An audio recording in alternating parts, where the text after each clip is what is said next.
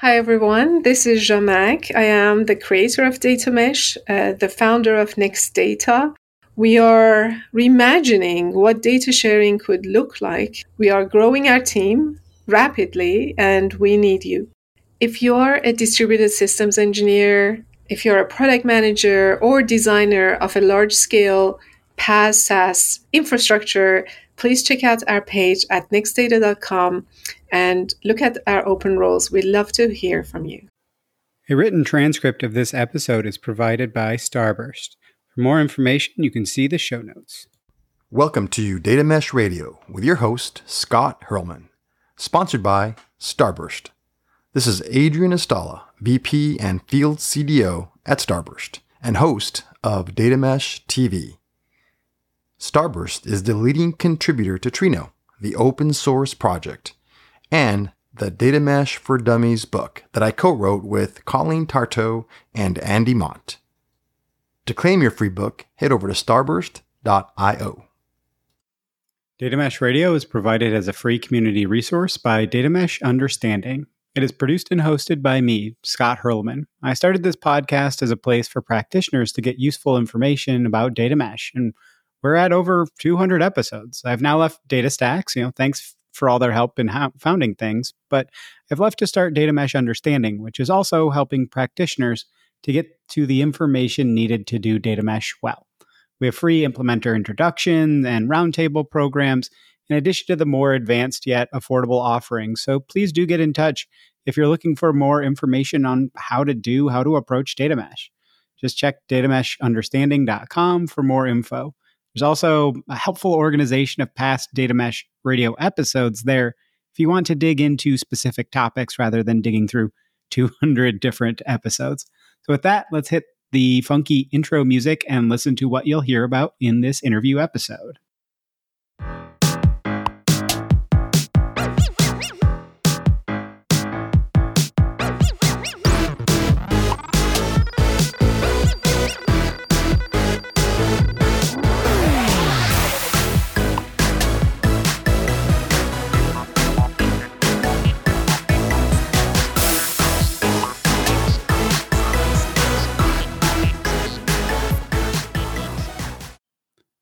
Driving buy in for decomposing the monolith and then actually doing it? Bottom line up front, what are you going to hear about and learn about in this episode? I interviewed Brenda Contreras, who's the VP of Engineering and Architecture at Self Financial. So here are some key takeaways or thoughts from Brenda's point of view. Number one, she said, quote, iterate small and sell your solutions on a practical level. I think it's just great advice. I think really take that to heart. Number two, it's kind of funny how often people in tech try to skip the communication aspects of things. If you really align on communication and understanding, your business partners are far more likely to empower you to drive business value for them through engineering and data work. You just have to get them to understand what you're trying to do and work with them to actually assess what's going to be a value and why. Number three, potentially controversial one as an engineering data leader, don't dictate. Set the vision, explain the, the vision to business partners, but try to let your technical team leverage patterns that will work for them instead of only kind of your favorite one way. Number four, similarly, make sure your team understands which aspects of target outcomes drive value and why.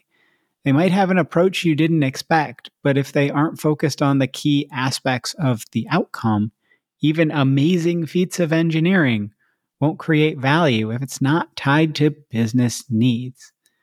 Number five, fail fast is very important to doing microservices right. How can we learn to adopt it in data and AI? Brenda said, quote, we need to be able to experiment more. We need to be more flexible. That's to really drive the business value quicker and easier. Number six, before you start to decompose anything, it's crucial to understand what you already have. That can sound a bit obvious, but if you start trying to do the work before understanding the, the before picture of the overall organization, getting to a good after picture is going to be very hard. You're just going to make it that much harder by trying to start now instead of when you're actually kind of understanding what you're trying to do and why. Number seven, you have to understand the landscape of your systems, but it's equally important to understand how those systems power the actual business, not just the business systems, the business, right? What matters and why? Talk with and carefully listen to your business partners to find that, that information. Number eight, it's crucial to align with your business counterparts on big picture visions and then what aspect of the big picture you will address and get clear on the why and, and especially the when that often gets kind of left behind. This can feel obvious, but it's often overlooked. Often over communicate, share your vision often and far and wide. Number nine, your business line leaders don't care about the how of tech. Most of the time, at least, they don't care. They do care how you can support them in tackling their goals and challenges. Make your communication about changes focused on tackling their goals and challenges. They don't care how the sausage is made. They care that they're hungry and they want to know what's going to be in it, right? Like, what is the actual, what's this going to taste like? Is this going to be a good meal for me? Number 10, it's absolutely valid even in data mesh or a microservices journey, to have a kind of sustain bucket. Things don't need to change for the sake of change. Legacy doesn't have to mean bad or a headache or, or this is next on the chopping block. Number 11, when you start to talk about breaking down the monolith internally, it's important to sell people on the reality. Managing smaller systems at that actual smaller systems level is easier having one group that owns a set of systems and that it's clearly defined who owns it and how and why, that's going to make it much easier to find the information you need. When you go, I need this information, who owns it? Okay, I can go talk to those people. But microservices isn't easy, but it does make things much easier to manage at that kind of smaller level because you're not managing nearly as many moving pieces as you do in a monolith. Number 12, save talking deep tech or deep data for the people doing the tech or data work. When you talk to business partners, just abstract that for them. They don't care about the particulars of your system for sending emails. They care, they care that the emails are reliably sent to customers and that they're tied to kind of the business aspect of how the, the business actually works. They don't care about the system as long as it's reliable and it does what they want. Number 13, when you start moving towards microservices, look to start setting up your domains around your products. Then you can start to break your systems down into microservices from there. You should think about this the data mesh in the same way. Don't start building the data products without knowing the exact owner and why they actually own it. Number 14, don't try to toss out the old in favor of the new look to kind of net new on your new platform or approach. Just because something has been around for a while doesn't mean it isn't valuable as is. It's again that sustain bucket. Look for where changes will make a big positive impact. Don't look to make changes because you want to change things. Number 15, be very ambitious in your vision for where you could go, but take it at a reasonable pace. Don't be in so much of a rush that you create more challenges than you address. Finally, number 16, you can sell the value of experimentation at the experiment level. It's hard to just get an overarching experimentation budget, but constantly showing the value of fast experimentation will make it easier to get the time to do more experimentation in the future. Okay, enough of just me. Let's hear from our awesome guest in this interview episode.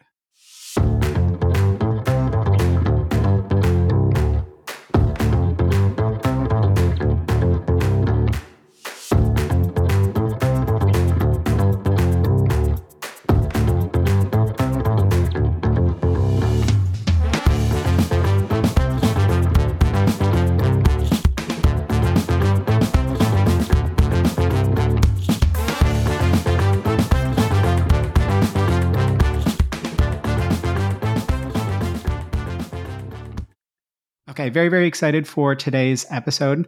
I've got Brenda Contreras here, who is the VP of Engineering and Head of Architecture at Self Financial. We're going to be talking about, you know, Self is on kind of the early data mesh journey as well. And I'm really excited because a lot of times people are like, no, you come talk to me when we're in year four or year, year three. And so, um, but at the same, time, Brenda has been leading um, Self's kind of decomposition of their operational side of their services side monolith. And so, of like, how do you think about decomposing the monolith in a DDD perspective? And then how do we kind of take that and approach that more to data? Because there's so many learnings that we can do. And yet, uh, you know, it's been really difficult to find somebody who has done it on the operational side and then has done it on the analytics side that that isn't Zhamak, right? And so, very excited to talk about that and like how do we actually think about finding the the bounds of your context, you know, in in DDD terminology, and then you know we're going to talk about not putting the data capability cart before the host horse you know some sometimes people want to create the data before consumers could actually leverage it and like how do we think about positively participating in our own internal data economy? How do you even sell data mesh? And just you know throughout we're going to be talking about their their data mesh journey thus far. So i'm, I'm very excited because there's a lot of really interesting angles to this. Um, but before we get into that brenda if you don't mind giving people a bit of an introduction to yourself and then we can jump into the conversation at hand thank you um, happy friday um, yeah a little bit about myself i've been in the industry now for 20 plus years maybe maybe a little more than that. I'm trying not to age myself.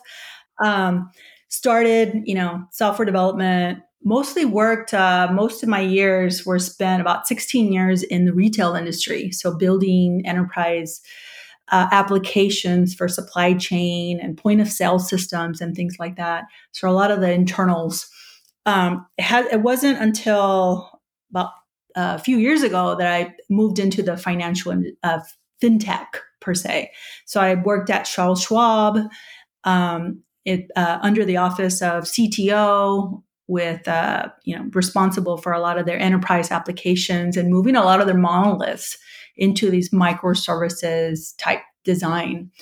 Um, and then over the last two years, uh, came to Self Financial with a wonderful mission where we help people build their credit by you know reporting their payment history and um, and things like that. So very um, excited about that because you know data does drive how we approach our customers and how we teach uh, financial responsibility and things like that. Um, personally, I'm. Uh, my husband says I'm a I'm an addict to anything. So if I start something, I have I, I go crazy with it. He says I have an addictive personality. Um, so one of the things I do a lot is uh, my fitness. So I, I work out every day, no matter what. It, I could be in pain; it's going to happen. Um, a mom of three, um, that's that's a big job in itself.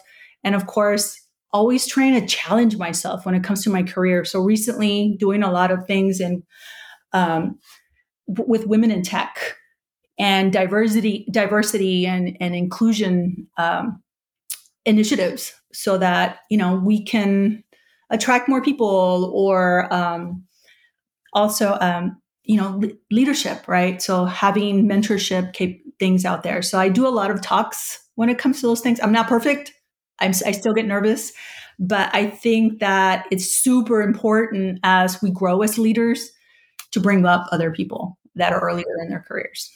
And that's been part of kind of what I've done as well with the podcast is to reach out to a lot of people who maybe aren't as public in a lot of ways and kind of um, kick them off. And, you know, somebody like Liz Henderson, where I was her first podcast and she went, Oh, okay, I'm going to go do a bunch of these. And I think she's done like seven or eight since. So it's, it's fun to kind of be part of that. Um, so I, I, wanted to start with kind of what you were talking about with the the Charles Schwab's side as well as the self of like how do you start to think about approaching a monolith and finding those thin slices, right? How do you think about because a lot of people on the data side are used to a 1 or a 0. And when you think about a data monolith and then you think about as as a, a 0 and then you're switching to a 1, people are kind of picturing it as going in and, and smashing it with a sledgehammer. And it just, you know, decomposes into a lot of shards, but those shards are very sharp and it's not uh, in, in, a uh, great kind of way. Versus how do we actually start to decompose these in a sensible and scalable manner that doesn't disrupt kind of what you're doing and that you can also give yourself the space to learn as to are we doing this right? Like, how are we doing this? So, I'd love to hear how you start to think about just in general, looking at that monolith and going, how can we decompose this in a way that's going to be sustainable and make sense and that isn't about doing work it's about doing the the right thing for us at that time as we provide ourselves the space to learn um yeah so it's interesting that you you know, with Charles Schwab and Self, you know, different animals. Charles Schwab, thousands of people, uh, everything's more established. You have teams of, you know, hundreds working on on a certain domain. There's a lot of work that's already been done to break up the monoliths. So the patterns are kind of set already.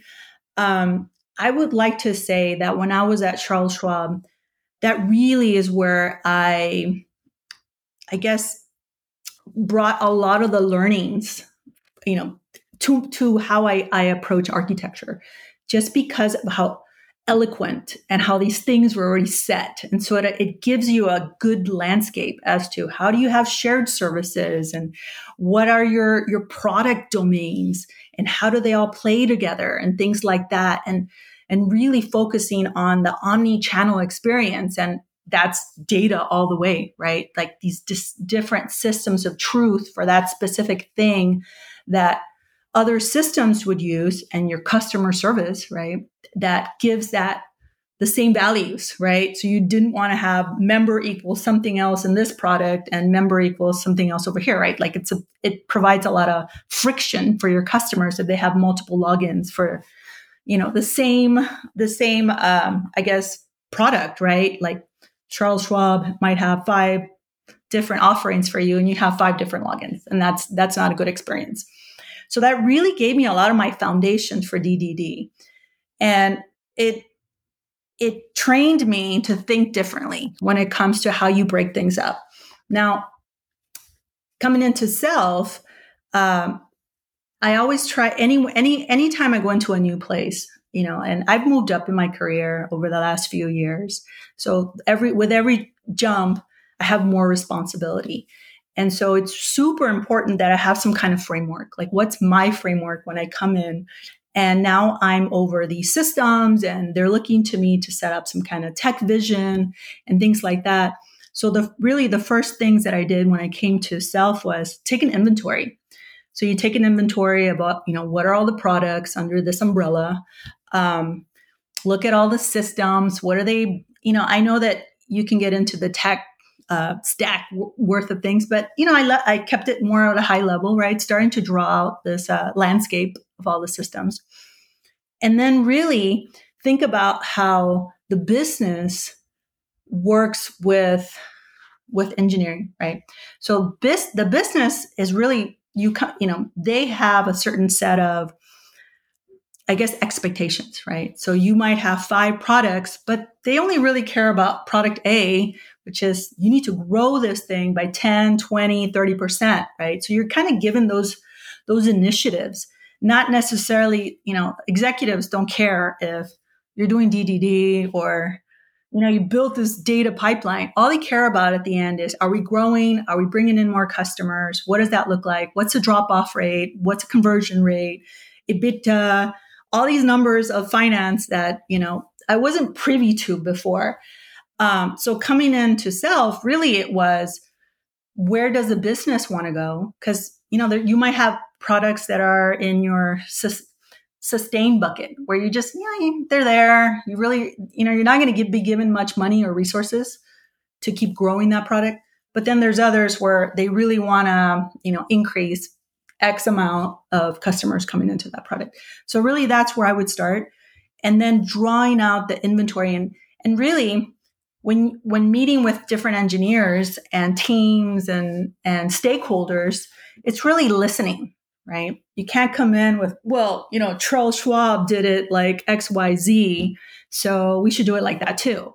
You really sit back, listen to um, you know the different use cases, how they use the systems, data, pain points, things like that, and then slowly you draw out this inventory of okay, you have you know five different systems. Here's the different capabilities within them. Now let's identify redundancy. And then from there, then you start putting together a roadmap, right? Like now you're going to start breaking it up into like shared capabilities and like, you know, different product domains and slowly start to carve out. But really, um and am i am i getting off topic no no i think well and i think what you're talking about there is if, if i can reflect back and ask you a couple of questions because yes what you're talking about is something that's been coming up it's, it's really funny because the last few episodes have been this over and over is just the lean into the listen right? Like lean into what is your business partner saying be, because exactly what you said of what actually matters, right? There's this system that's that's running and it's doing what it needs to be doing and it's just kind of in maintenance mode and we don't really care, we don't have to touch it because this isn't the thing we need to modernize. Um, but what I would be asking you then is when you're taking this inventory, you know, a, a lot of people want to kind of just get going, get going, finding a use case and get going. But when you're thinking about kind of decomposing that monolith, you're thinking about what matters, like how do we actually get to what we should be focused on. Do you look for the when you're first starting because it sounded like uh, correct me if, if i'm wrong but self was pretty much monolithic when when we when you started there and so like were you looking for the highest impact use case to modernize, or were you looking for a safe space to kind of figure out how to do this in a new space, right? Where you go, okay, this is something that's going to have a positive business impact, but small mistakes and small learnings, you know, that fail fast attitude aren't going to be catastrophic for the business. Like finding that like smaller blast radius but still important is that kind of how you would start when you start to look at where to start on actually decomposing things? Um yes and no.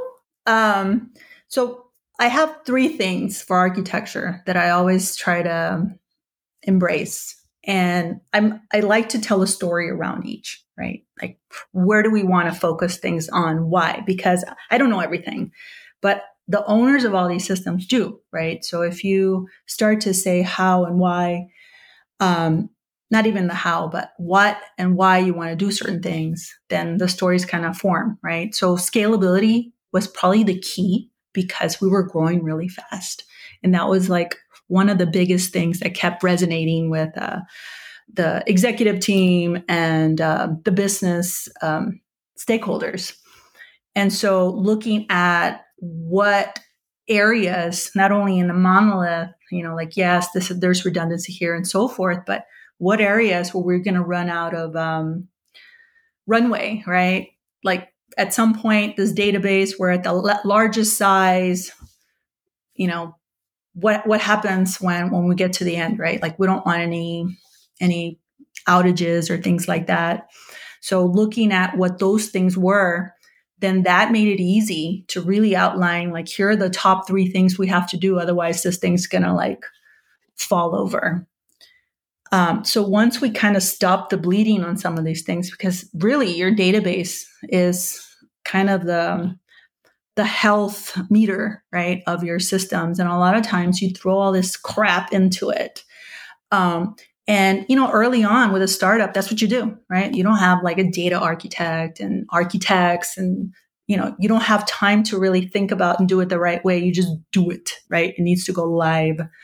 So, uh, database uh, things, uh, how we were using the database was was our main priority, and starting to break up those capabilities that were like throwing so much data in there was really the first part. And one of them was like email, our digital messaging, for example.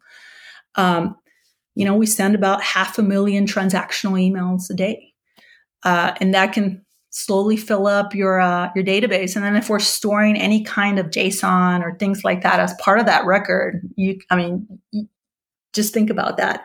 And then five, seven years ago, streaming processes weren't really like something that were leveraged as easily, right?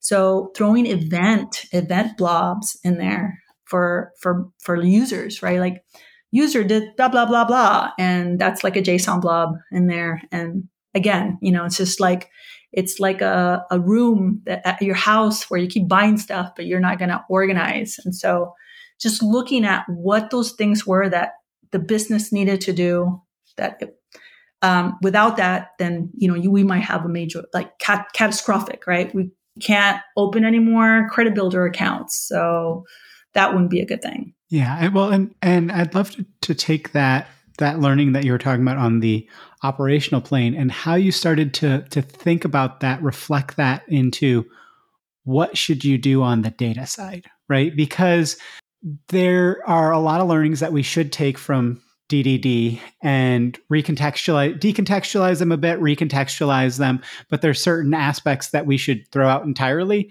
that we need to either reinvent or that are not all that helpful. So, like, how did you start to think about what you've been learning? You know, you've been doing this for for uh, a while on the operational side. So, when you actually started to approach that for data, what have you found that's useful or not right? You know when you're thinking about the analytics side of prepping the data for analytics because there it's not as i mean it can still you can put yourself in bad situations from a database perspective but it's it's you know it's not that oh we can't send out emails. It's like oh our people can't get the information that they need internally or this can't power the systems that we need it to.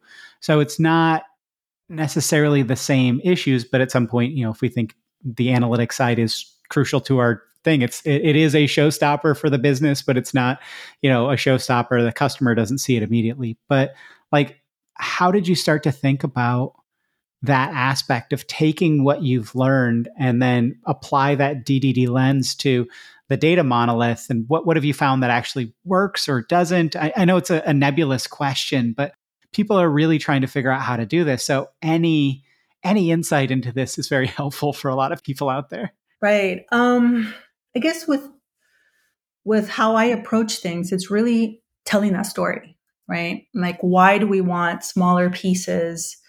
Um, you know, smaller systems that only do that thing, um, and how beneficial it'll be to the different teams around the company, right? Like your analytics, your marketing, your um, CS, customer success teams, right? So I think a lot of it was based on telling that story around, well, for for messaging, right? Like text messaging, whether we do SMS, email, or push notifications or anything, we need it in a centralized place. And this thing needs to be the system of truth, right? So that if other systems needed to learn from it or machine learning or the CS agent needs to see everything that was sent to you, it's super easy just to go there and get it, right? And I think what sold it with a lot of the engineering teams is not necessarily what the data bounds were, but they were so excited to have to to start thinking about things in a smaller piece because deployments are easier. And maintaining a, a smaller database is a lot easier. And they're able to work on different things as opposed to a monolith where you have all these capabilities and if you touch one thing um, then that could affect this other thing. And if you deploy something to the same database right you might break something else. And so that's really how we started tying the bounds and looking at if we had, because we really are um, distributed monolith, so we have three systems that were super huge that all kind of they they had a main purpose, but then they had like add-ons, right? And it was just identifying those add-ons that really and and and and trying to sell the idea of you know we really need to remove those so that this thing can just focus on what it does best right and when they work with the business, starting to speak the same language and they don't care about this transactional email when they're talking to you about the member and the member loyalty and whatever that is, right? It, it's it's really that. So the the storytelling and then starting to draw out these concepts with what are all the different data flows internally, externally, where's data going? How does it get to analytics? We use Segment. I don't know if you're familiar with Segment, mm-hmm. but you know it's it's a big data platform where you can send it all these events, right? Your front end, your back end events in segment it's powerful enough to you know you can set up different destinations you know to send these data points to braze back to your redshift um, you name it right um, and so a lot the our systems are set up to talk to this thing but at the same time you know now we're because as you grow right? You you add more functionality you add more products becomes harder for your marketing analytics teams to be deciphering between all these data points on this big massive tool. So um so it's just really that right? Like how do you organize things and and how do you get people to you know buy into your idea right?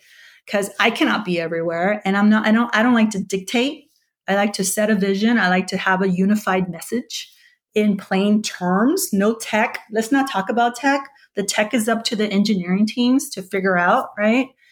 I don't like one pattern. I think we should have multiple patterns depending on what engineers are comfortable with, right? When it comes to exposing data, you know, like, you know, with CDC, you can have different forms of doing that. Um, you know, pull, push, SQL based, a tool, right? Um, so I don't care about that. It's having people start thinking in smaller pieces, right? And what makes sense. How so how did you approach where to start? Like you're finding your initial use case because that's been a thing where a lot of people are very concerned, right? Of okay, I have to get this perfect. I have to get this right. I'm, I'm writing a, uh, one of my mesh musings about this right now of like, how do you find this initial domain? How do you get them bought in? But like, how did you start to to figure that out? And then we can we can dig into from that like how do you actually put your bounds around your context? Because you know some people are going really tiny some people are going pretty big and Zhamak is saying kind of go really like focus on the smaller uh, at least for the the source line. But then you start to have a ton of data products and then can people actually find it? So if you don't do your discovery really well then it just becomes this uh, amazing amount of, of great information that nobody can figure out how to use or leverage or anything like that. So again, this is one of those I'm not asking for the perfect answer, but like how did you start to think about how do we find where we want to start to find these things to split out to be able to independently scale? Was it finding the things that were going to need more scalability soon that were the, the going to be the big focus or like how did you start to, to kind of do that at the start rather than you know six months in kind of thing? Um, and like i said a lot of it came from how schwab broke down their monolith and i got to see it because they're i mean they're still running mainframes over there. But over the last 10 years they've really embraced this whole ddd and started to break up their shared services and how and, and what are those when it comes to it's not the same for every industry, right? But luckily, fintech, it is similar. And so when I came to self, it was, I, am all about bigger chunks. So you're not going to, I, I would never recommend like 20 domains. No way. But there's a certain handful of shared services, for example, that your products are all going to use, right? And that's where you start there. The product should be focused on that. And by product, I mean, let's say you have a credit builder account. And all that thing is, is a loan offering for people to sign on and they select a rate, they select a month, uh, a monthly terms and all that. And that's all it does, right? So what are our products? Separate that. And what are the things that every product or even internal systems need, right? So everybody needs to be able to send a message. Um, everybody needs to pay, right? Like all the products, they all need to make payments, right? Like you're a user, you're going to need to make payments. So there, a payments domain. Um, authentication, right? We need authentication to be authentic, not, not just in internal tokens, but also like you're authenticating with MFA and things like that for your clients. Um, so you see, as you start to like build these things, and then as you as you build these domains, then when you think about when you're adding capabilities, then think a little smaller, right? So if you're going to have a messaging domain, well, you might want to have an email. Then you have another subdomain for like push or whatever, right? Um, templates, right?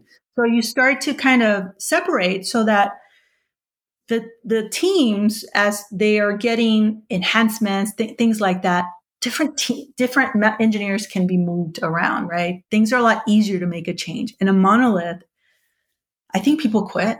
They quit if they're like playing with spaghetti code like every day. So I guess that's where I started and selling that idea that let the product domain, hey, go knock yourself out. Like that's what you're best at. Go focus on the UX, go focus on, you know, bank um, agreements and, and, and whatnot. But then the rest of the shared services, even like fraud, for example, right? Nobody thinks about fraud, but what are those utilities that are needed across a domain so you can identify like account takeovers or that's really your ACH account, right?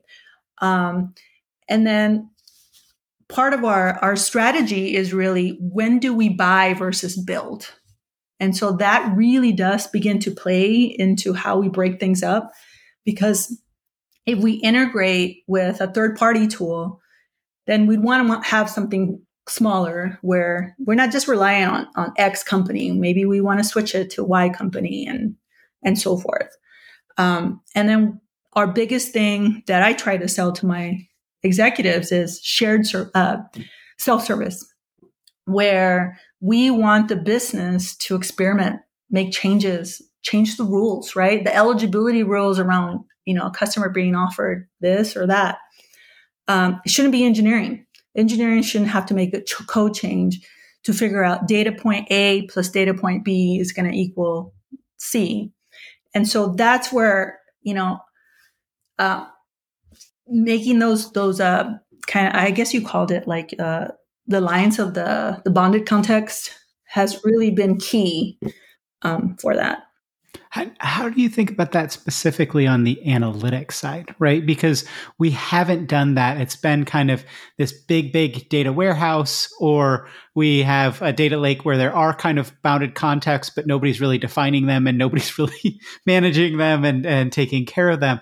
So when we start to think about decomposing that on the analytics side, like where where was there anything specific that you started with? Was it we started with a use case where we knew that this had a, a good return but it wasn't necessarily if it, that this was going to be make or break or you know a lot of people try to say this needs to be the perfect initial use case or the most impactful initial use case and it's like no no no you need to learn you need to give your space you give yourself that space and room to learn but like how did you start to choose those on the analytics side? Because people are trying to to figure out what how do i go forward? How do i actually kind of start on the data mesh journey? I've, I've got everything. I've got everybody bought in but like okay now now what?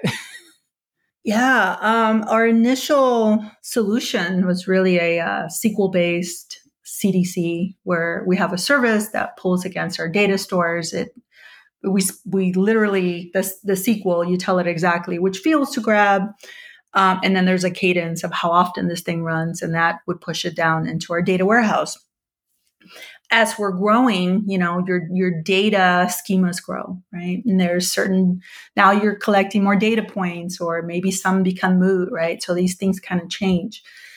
I'm to the approach of let's be practical, right? We shouldn't just throw away everything that's there if we don't need to, right? Because you can we can actually move faster if we start to experiment on smaller things, like smaller sets of things.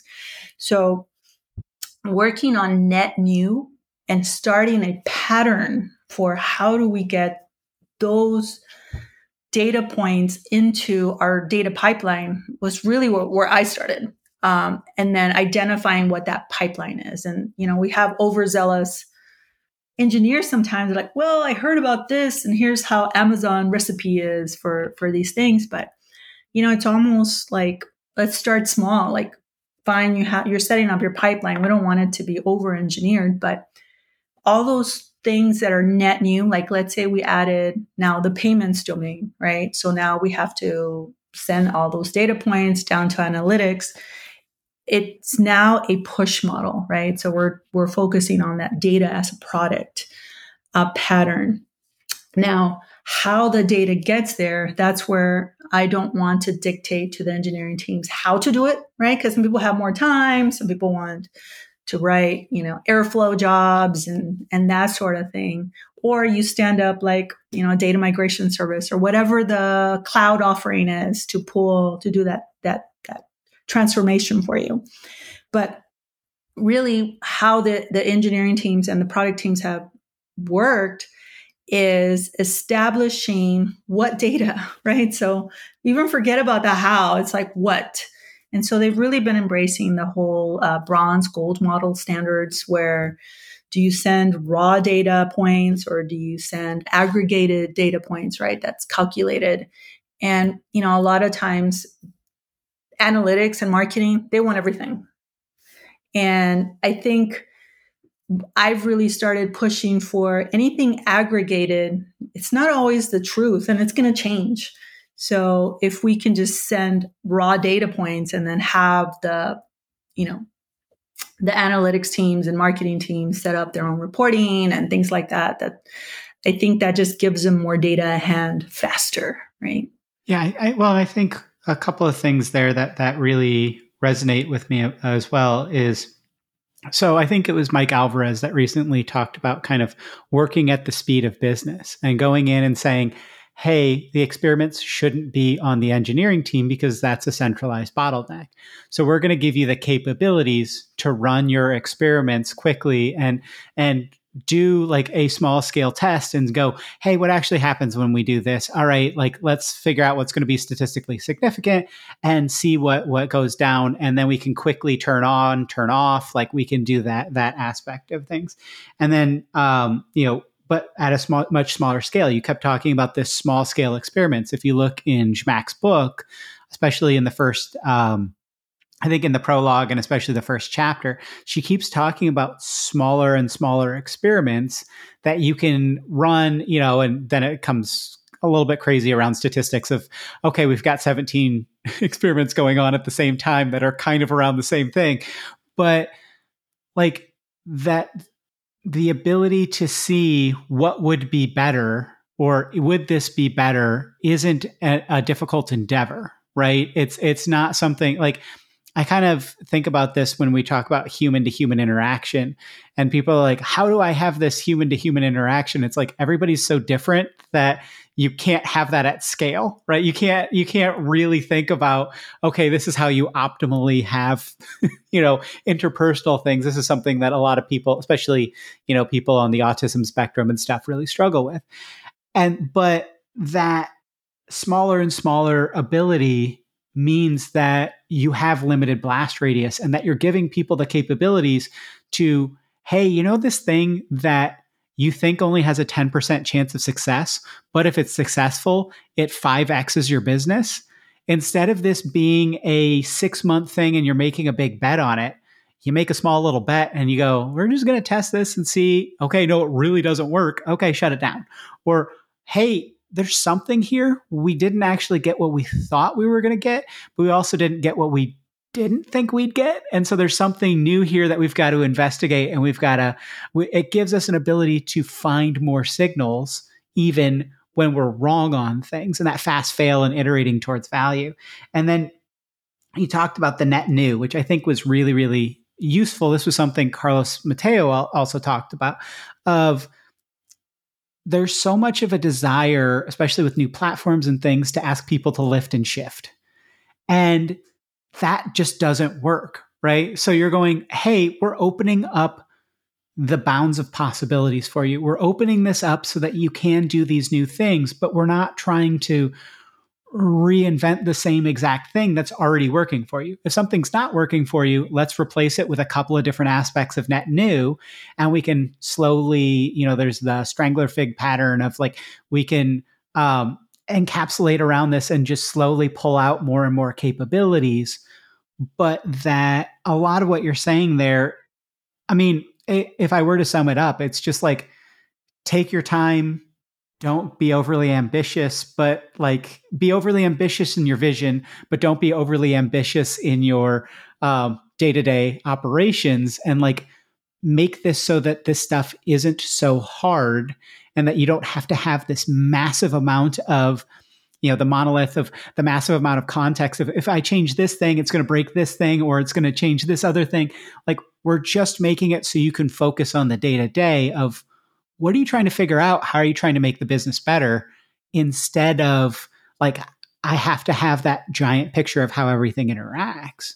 So, like, I think there's a lot in there of, of what you said, but I, I want to give you space to react to that because, uh, you know, did I get anything wrong or is there anything that you want to add on to that or? No, no, that's exactly um, what I'm trying to say. Okay. And, and one thing that we were talking about as well in the, in the pre call that I think aligns to this as well was like, don't put the data car- uh, capability cart before the horse, right? That we can be overly ambitious in data about wouldn't it be nice if you had this thing? And they're like, well, that doesn't align to my key strategic capabilities or my what I'm focused on or what I'm measured on. So you were talking about this like listening and and I wish that we just every single data podcast or whatever would say first listen to your constituents listen to, to your partners. But like how are you finding that? How are you extracting from them what actually matters so that you can build towards what matters? Because this has been i don't know why this is a difficult conversation in data. It feels like it shouldn't be but it seems like it always, always is. And is it because everybody starts to try and move too fast to solutioning into to data? You know, of this is how you'd structure the data and this is how you do that versus the like, what are you actually trying to do? Let's break it down. Like, let's make the strategic bets. Like, what's going on? Like, how, what advice would you give? I know it's a little difficult sometimes to say, well, just listen, but like, what what have you found that really works when going and having those conversations and extracting what matters from people? Yeah um, i think what you know we recently went through an acquisition about a year ago so we brought in a new product offering and integrating their data into our pipeline was super important because we needed to start um, analyzing that right? What's working what's not working conversion rate of all these you know the different funnels right into this new product. Um, and when you bring in a new product line from a different, you know, this was an acquisition, things are different, right? Like their tech stacks are different. They had a different database. They had a different way of running reports. Um, I think our success there was really to button up, like as you mentioned, let's start small. What are the necessary pieces, right? Because when we got it all in a room, the business with the technology folks, the business was give us everything and give us this and calculate that and what about this and that looks amazing and and you know it was really you know doing workshops and starting to i guess whiteboard right these uh these different schemas and from my point of view it was really what's most important? What gives you what you need to start like doing this today? Because if you want everything that's going to take all this time right? But we can deliver this and we can start to add to it and learn and, move faster right when it comes to it. So it's really putting those when i solution with my teams it's really about that multi-faced approach right? Like let's get what we need out the door. Let's learn from it. Oh that didn't work. Let's try something else right but when you start smaller, you don't fail as fast because you're starting with a little foundation pieces. So I, that's what's worked for me. Like, I, I think it's a lot of collaboration with the business and engineering just to identify like what exactly are we trying to solve for yeah it's it's funny the like what are you trying to do conversation and like just focusing on that so much but like have you found that your business partners lean in? I mean, this this is different in every organization. There are some organizations where they don't lean into this conversation, but like how have you found to communicate to them? Do you have any kind of secret sauce as to, hey, I- am going to reflect back to you what you just said, like what you're actually trying to do, and then we're gonna we're gonna focus on what you're trying to do instead of how do I do it. Like you you trust me to take care of the how, but like or or you trust me to enable you to take care of the how, you know, because we want to give people the capabilities to do this stuff instead of the central team. But like, how are you having that to do that and to push back on that? Give us everything because people haven't had good access to data. And so when you say, what data would you like access to? They say, give us everything and we'll sort through it. And it's like, no, that's not going to work. That doesn't work for many, many reasons. Like, let's focus on what drives value. Like, how do you get from that?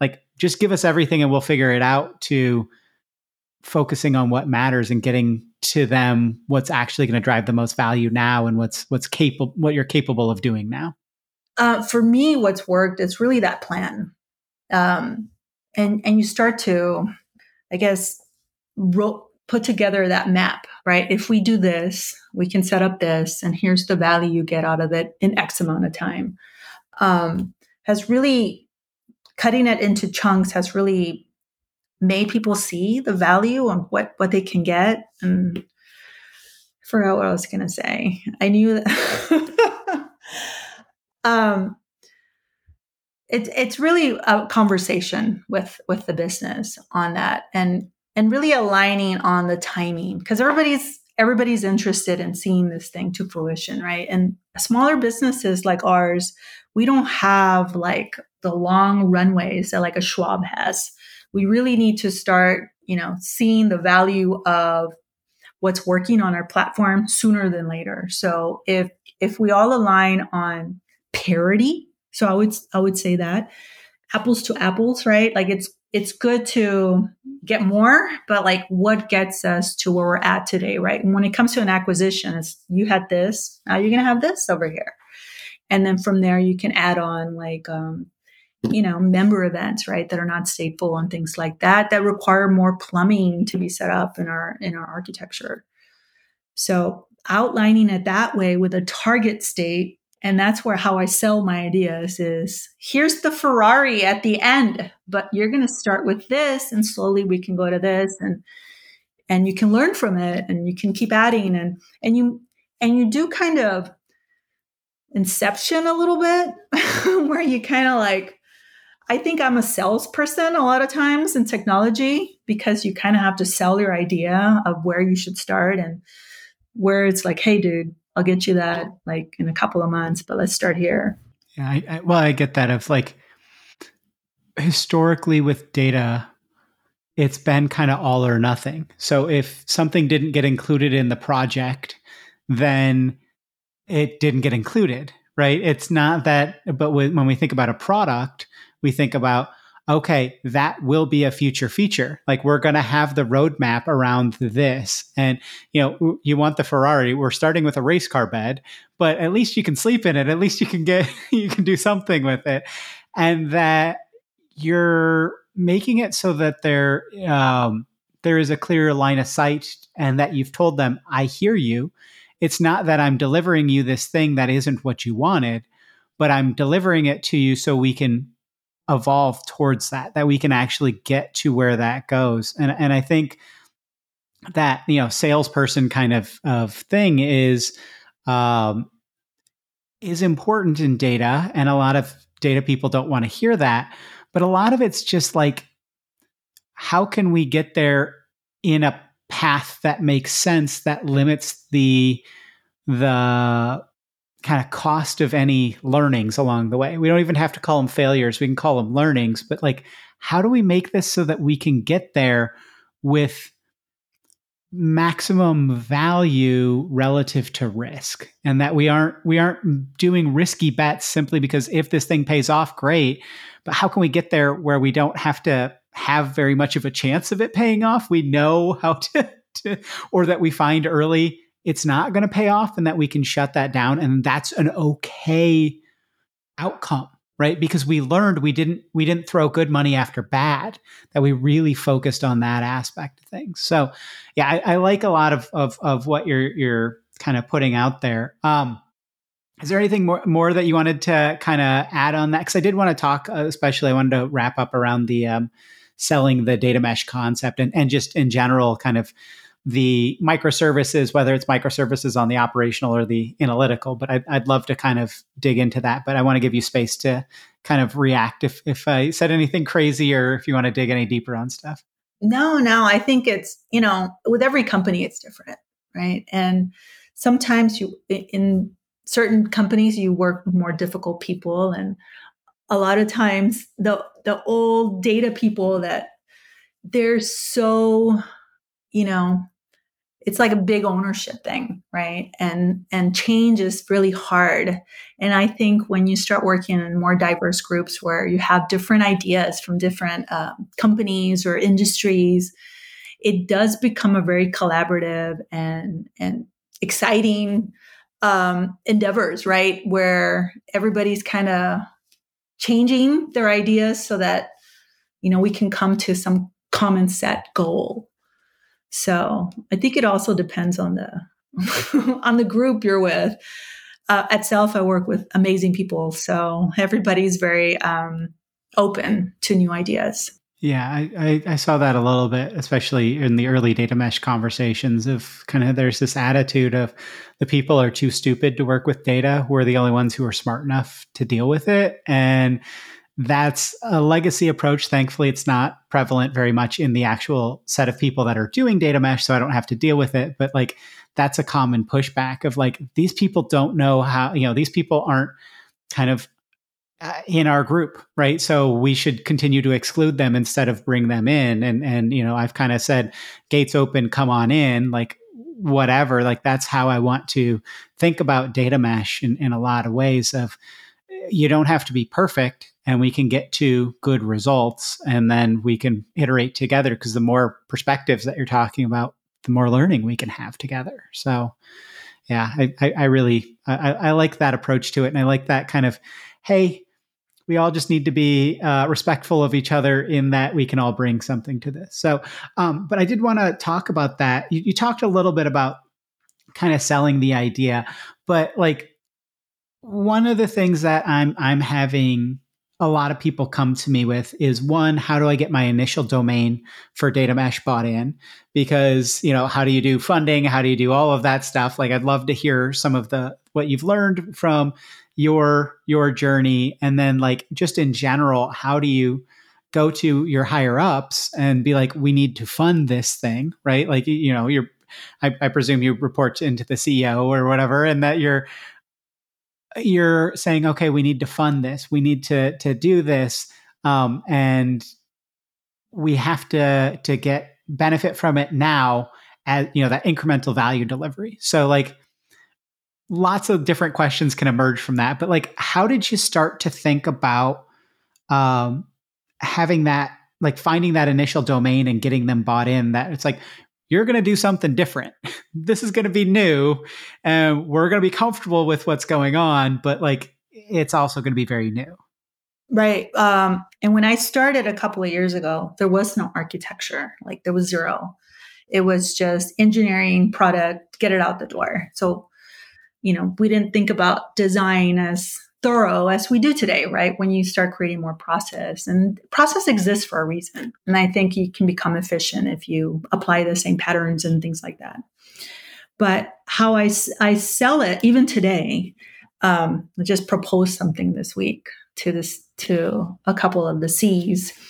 And I like to, I, I listen a lot to our leaders, to like executives and the C team when they talk about where they see certain pain points, where they want to go, like business strategy, right? And right now we're in a interesting time in our in our country when it comes to the macroeconomics of things, right? So things were great, data was good, but now data is super important. We got to know what's working. We got to know what's not working. We got to turn off stuff that is costing us, right? Um, so when I when I think about any solution, I really start with what are what are the business objectives? What's the business strategy this year? And then I start to break that up into what's our tech approach for that. And slowly, uh, different solutions can come out of it. Uh, for example, we need we need to be more more be able to experiment more We need to be more flexible, right? And those are just words you hear. Everybody says these things. But what I do is I tie that to a story. Like here's a tech story to allow for these things, right? That if we set up this solution that offers this data that business can be the owners of that and they can make changes we can experiment and then you know we can test things out and and and that sort of thing so it's really that story around what is what what are you proposing brenda like what's your solution and how does it tie to our strategy and it has to it has to have business value it's not just well, I think it's cool and let's do it, right? Like the old stuff is sucks and the developers hate it, right? And that's a, there's a lot of truth in that because no one likes working on like older legacy systems that, you know, they're a little more complex to maintain. But if, but if we think about more of it, like the whole business value strategy, then we can, we, I, I sell it I sell it a lot faster than anything. And a lot of CTOs and technologists fail only because they come in with like that technology brain and they feel like they have to implement this huge tech, this huge tech architecture to leave their brand behind. And you know, sometimes it's not the way to go. Like if you want to set up um, and I'm forgetting what that's called, that data pattern where you have like a centralized view of every data model or something. I, it's a it's a common name. Hub and spoke, or anyways, but you know they they try to set up these complex enterprise systems, right? Like we're going to do MuleSoft and we're going to tie everything together to this thing and and i don't i don't find that that works really well. I think that you iterate small and you sell your your solutions on a practical level. Yeah and i think what you're saying in there as well like I, i'd like to dig in a little bit more into one aspect that you talked about because i think it's the most important when we think about data mesh. And that's getting buy-in for the business value of experimentation because we have to try to find better ways to do things because our competitors are going to be doing the same thing. And if they find better ways faster than us then they're going to be con- you know consistently out executing us. And you know not to throw the fear monger thing out out there or anything but that how do you talk about that value of experimentation because a lot of people go a lot of people are trying to think about direct return on investment for data work and you know how do we measure this? And it's like well you have to actually talk with the people that you're empowering like what's the value of the work that they did? I don't know what's the value of this this you know um, analytical output that somebody is doing what is the value to them and they go oh well it helps us make decision xyz well what's the value of making that decision oh well you know, it was our decision whether to enter this new market. And we made a decision that we shouldn't because it's not valuable. What's the value of not making that decision? Well, that's a really difficult conversation, but there's clear business value there. But when we start to walk it back into experimentation, you know, you're like, hey, I just want to try a bunch of things. Like, that's not going to get the value, that's not going to see the value input, but that you were talking about that clear line of sight from us being able to iterate and and improve has a clear value statement. So I'd just love to hear how you actually think about trying to secure that enough budget to experiment appropriately and that you have enough space to experiment where it's not just like we're just going to go off and run a bunch of experiments and be crazy mad scientists. I think when I when I speak about experimentation, it's about around a certain thing. Um, and that could be around like your offers, your promotions, your eligibility rules, things like that. Um, and then you have, of course, like uh, your front end, right? Changing things up so that you can experiment what works, what doesn't work with um, your drop off rates, right? Or conversion rates and things like that. Um, and I, I like, I have three things I follow with every solution. Is it scalable? Is it flexible with efficiency? And then last, is it cost effective? So a lot of the, the solutions, it's really around if we start to build this domain or this lever here that can give you hands on to data to drive certain decisions, you need less resources, right? Like less engineering folks, less, it's faster time to market, things like that, right? You can iterate faster from the business side. And so proposing those, those solutions with, um, like front ends, right? So a lot of it are like third party integrations into our, our um, platform. Really, um, first of all, it's faster, right? And some of it is not as expensive because you don't have to spend like a year building like a promotion engine, for example. um, so things like that. It's like where's opportunity for that when it comes to like other areas in the in the business. Like recently, we just started using LaunchDarkly. Um, those are key like you can you can it's kind of black and white like with this thing it's gonna it's gonna take a little time to put it in there, but here's the the benefit of it, right? Yeah, I, I, I just think yeah, it's so important to be able to. Uh, I like what you said of be like contained around it. Of like you just have to give us a bunch of money to experiment versus like, hey, we're trying to figure out how we do this better. So we need to be able to enable ourselves to figure out and test some things around this because and then you know you could talk to your business partner or whatever but a lot of times they're like oh if we are better at our offerings then of course we're going to grow. Like if we get 10% better at this then it means a you know x percent financial impact and things like that that a lot of the business people can put that together but they have to know like why are we trying to do this as a business not why are we trying to do this from a data perspective why are we trying to to play around with these things i think is really important so right yeah i I, I think we've we've covered a whole heck of a lot of things. Um, is there anything we didn't cover that you'd like to, or any way you'd kind of want to wrap up the episode? Any button you want to put on it?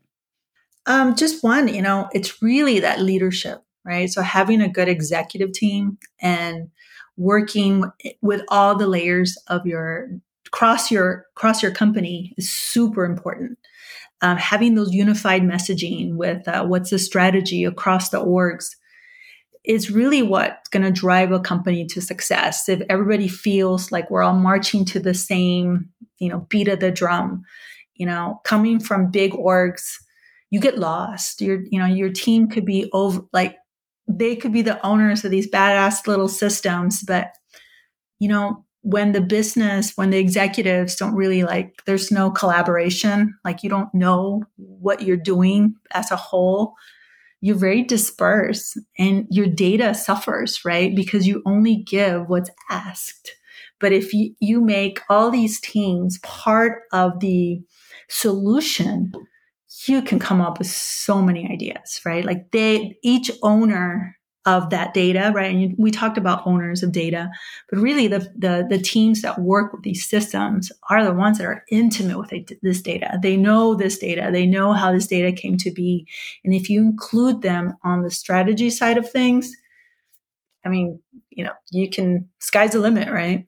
Yeah, it's it's. I mean, that's kind of what we're trying to do with data mesh too. Of like, these people know their stuff, and so if we put it in their hands and make it so that we can leverage that at the enterprise level, at the organizational level, then we've got that scalability. But we've also got much better context embedded, and we can find additional interesting things. So well, I'm sure, Brenda, there's going to be a lot of people that would love to follow up with you. Uh, is there any place specifically that you'd like people doing that or anything specific you'd want them following up about?